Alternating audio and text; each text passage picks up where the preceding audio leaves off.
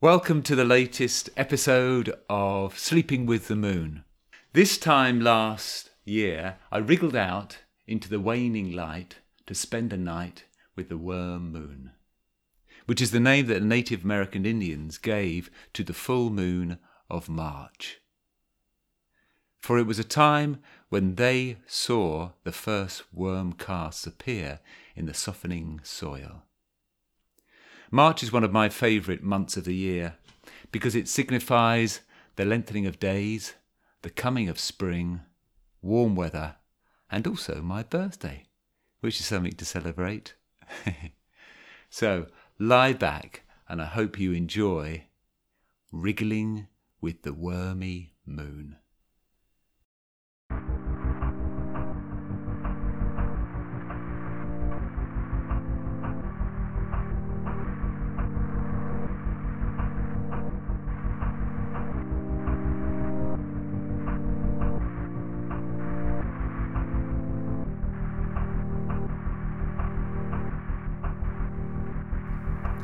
I am waiting for the wormy man in the sombre forest glow.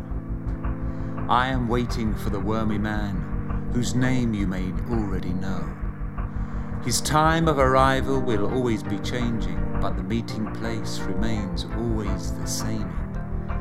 In the shadowed woods by the lighted fire where the beeches huddle around, whilst fingers feed the frantic flames with branches from the ground.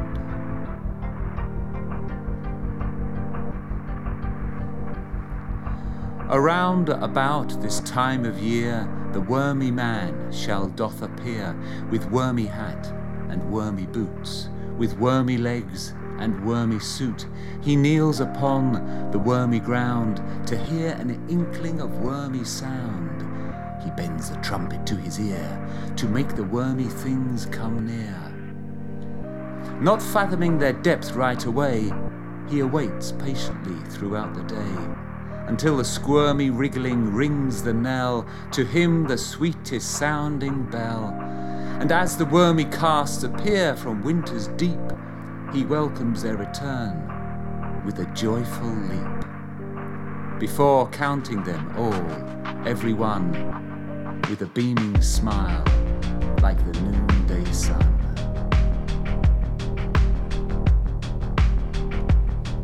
And in this gentle springtime hum, when the end of March has just begun, he tenderly praises them for their work, noting achievements like a fastidious clerk. For now the wormy earth has softened so, so the earthly worms can come and go. But this year the winter was hard, and the winter was cold, and the wormy things were not so strong and not so bold.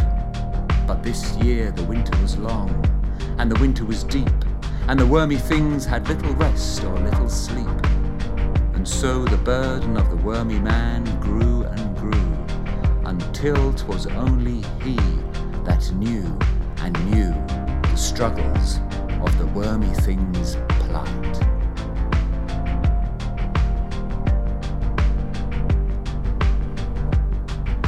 And around those embers, late at night, when the fire was slowly dying, I saw the wormy man weeping and crying, for his love of the wormy things was undenying.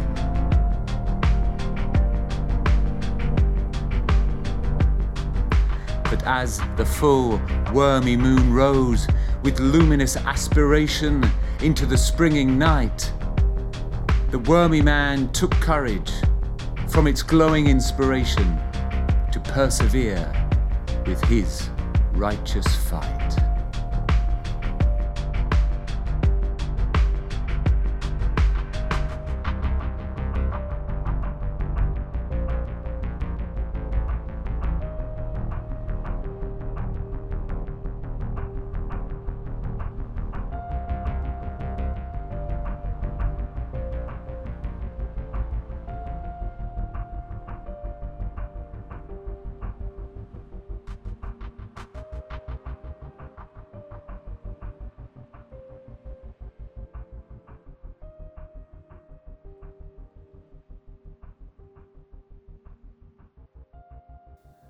I've been talking to like minded friends about worms. Our WhatsApp group name is Wonder Fueled Worms, and I've been having serious thoughts of becoming one. A worm, that is. Resisting the impulse of throwing off my shoes and jumping into a freshly ploughed field to trudge through the rich, shining black earth has occurred to me on more than one occasion around about this time of year. A few years ago, I wrote a family show about a worm that was looking for its purpose in life. I've just turned 57. Perhaps I'm also re evaluating. Down amongst the centipedes, down amongst your boots, down amongst the warrens, down amongst the tangled roots, down amongst the earthworms, down amongst your feet, down amongst decaying bark, down amongst the ancient peat. Something is happening underground. Down, down, down, down, down, down, dark. I've now been asleep for a total of 20,805 nights, which sounds a lot, and I feel the time has come to wake up in the dark and explore what lies in my shadows to be awake at night and experience the flip side of the day faced coin. And so I set out on the cusp of betwixt and between in the dusky day night, that liminal locale to witness what I have been sleeping through for nearly six decades. To stand horizontally asleep and lie vertically awake. Tonight's full moon sleepover will be different because I'll be sharing the forest floor with a friend, one of my wonder fueled friends, which is appropriate for the March full moon is called the worm moon, a time of year when the ground was soft enough for the Native Americans to see the first worm casts appear. My mind is a can of worms, squirming thoughts and images of worminess the road on which the cars slip by becomes a tunnel excavated by the wriggling annelid automobiles. Each twilight, headlight, glowing car being one segment in a series of conjoined contractions that burrow deeper with their CO2 toxin into Mother Earth. And as I walk across the field, now giving way to the shadows of ever lengthening trees, Jewels of light on wet grass glimmer, reflecting the early night satellites of planets that shimmer above. A sharp sound cuts through the waning light, and an aviary of cage poultry emerges with an escapee guinea fowl, a bespeckled jail bird perching on a branch, celebrating with its call of freedom. I walk willingly towards the darkening trees, into the mouth of the night. The night is the worm, with mouth wide open, swallowing me deeper, underground, down, down, dark. At what moment does night arrive? The question reminds me of the story of the hunter who wanted to catch a glimpse of sleep, but never succeeded because the closer he got, the more tired he became, until his eyes closed without seeing the moment that sleep arrived. A friend, a fire, and a song. I want to dig I want to furrow into the soil where I can burrow. I want to dig, I want to wriggle just like a worm. Wriggle and squirm, wriggle and squirm, wriggle and squirm, just like a worm, just like a worm. I want to rise higher and higher up through the soil to rest and coil, to lie in the sun with earth bound fun.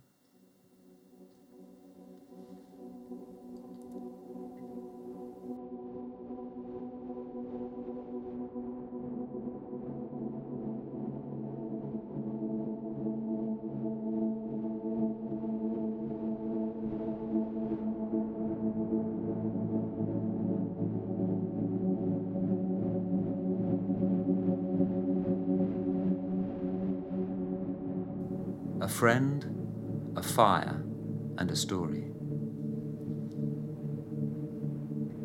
As the worm fueled friends sat around the fire, mesmerized by its raging glow and crackling spit, they spied a black slug stretching its glistening body and welcomed their sleek fire warden friend to the gathering. They sat in silence, waiting for the old cold seasons passing, waiting for the new warm seasons rising, waited for the long awaited dawning, waiting for the new auspicious morning. whilst pondering, the waiting room started to fill with ant, bee, fly, and fox, badger, buzzard, woodpecker, crow, songbird, man, all waiting to welcome the casting of the worming. They heard a sound, an underground stir, an infinitely deep well yearning, and the murmur seemed to echo inside, already being apart.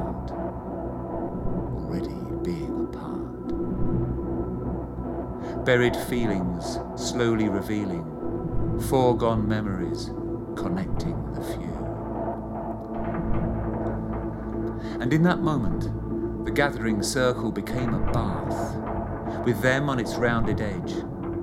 But the stirring that was now whirring was deeper than the plug, deeper than the piping, deeper than the plumbing.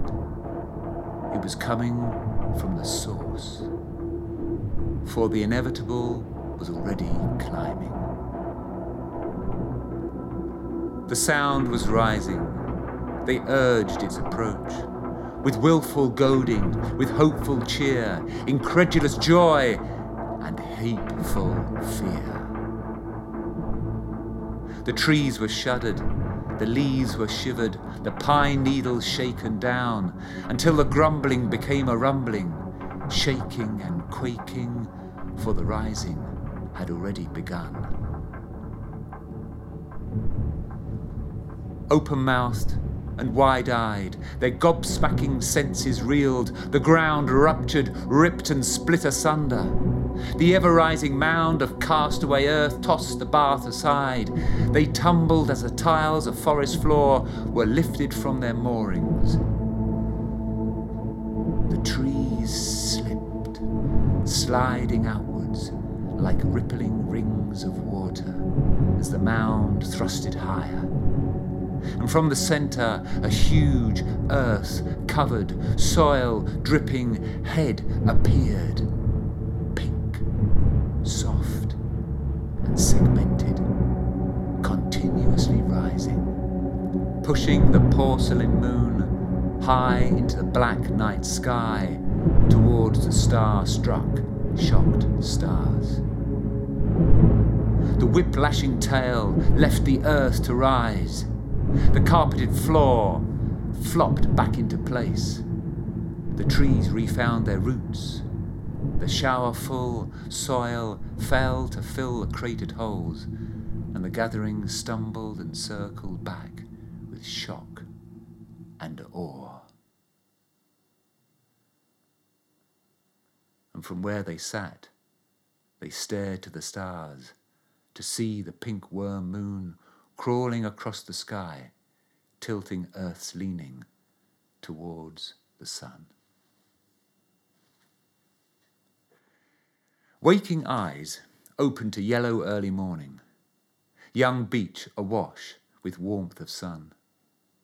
Wormy friend feasting with breakfast fuel, seated on taupe coloured carpet floor. Don't speak, don't break the silent spell. Breathe deeply like the trees. Don't speak, don't break the spell of bird song bright. Hear the humming of the bees. With my eye to the ground, a hand high thicket of slender sprouting, beechling fingers seeks the heights of buzzard's wing.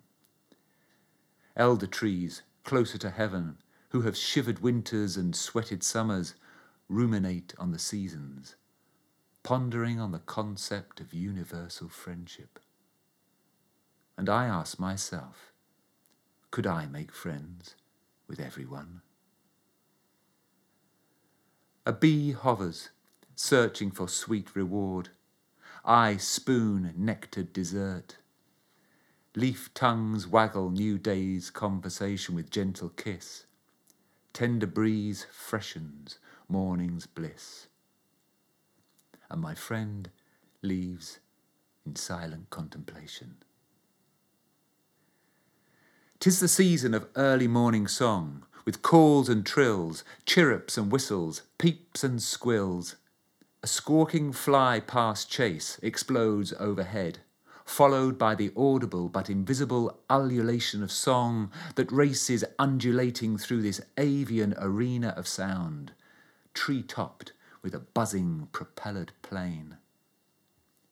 Then the virtuoso arrives, taking centre stage with speckled breast, whilst others wait in the wings. The throstle with his note so true. A Charlie Parker alto masterclass ensues, who is also known as Bird. The gates have opened as human traffic pounds along the track with alien voices and stick throwing dogs. Youngsters meet the soil of the earth and the soul of themselves with guided activities as elders look on. But my wish remains to stay hidden in this leaf floor room of open trunk walls and canopied ceiling. The metropolis of ants awakens, forming clumps of crawling investigative bodies, whilst outlying sentries seethe over an intrusive boot. I spy the slug, our fire bound night friend, sheltering under dry brown leaf, in a state of paroxysm, curled in shock, resetting, frozen on pause, regenerating. And I feel the guilt of a heavy foot treading on what we don't know that lies beneath our feet. So, where are the wormy things? and how was the moon? The question is answered as my eye follows the beech worm saplings wriggling towards the lunar world to eke out their new worm cast dreams whilst feasting and fertilizing the moon. I reflect on my wormy man friend's words in the beginning rhyme about those vulnerable upright worms of our own kind that he cares for, awaiting the verdicts of soil barons that decree their futures in rehoming programs, determined by shrinking budgets and tightening purse strings. So, how do we treat the worm? How do we treat our own? And how do we treat the smaller kind? How can we learn from our worm cousins who burrow, eat, and clean as they go, without leaving plastic can collars and bin liners as we cut and thrust through earth's riches, hell bent on extracting our flagrant desires. I leave my bathing spot where the worm erupted from the soft soil of story last night and head back along the path, following the slimy trail of non combustible detritus our genus has cast off.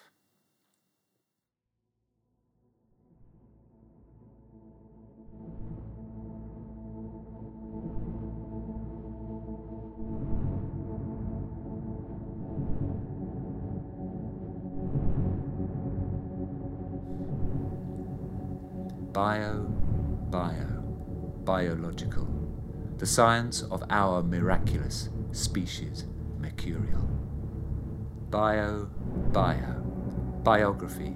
It's up to us to change our history. Bio, bio, bioclimatic. We have the power to stop the toxic. Bio, bio, biodegradable. Researching bacteria to make planet affordable. Bio, bio, biodiversity. Respect the individual. Respect variety.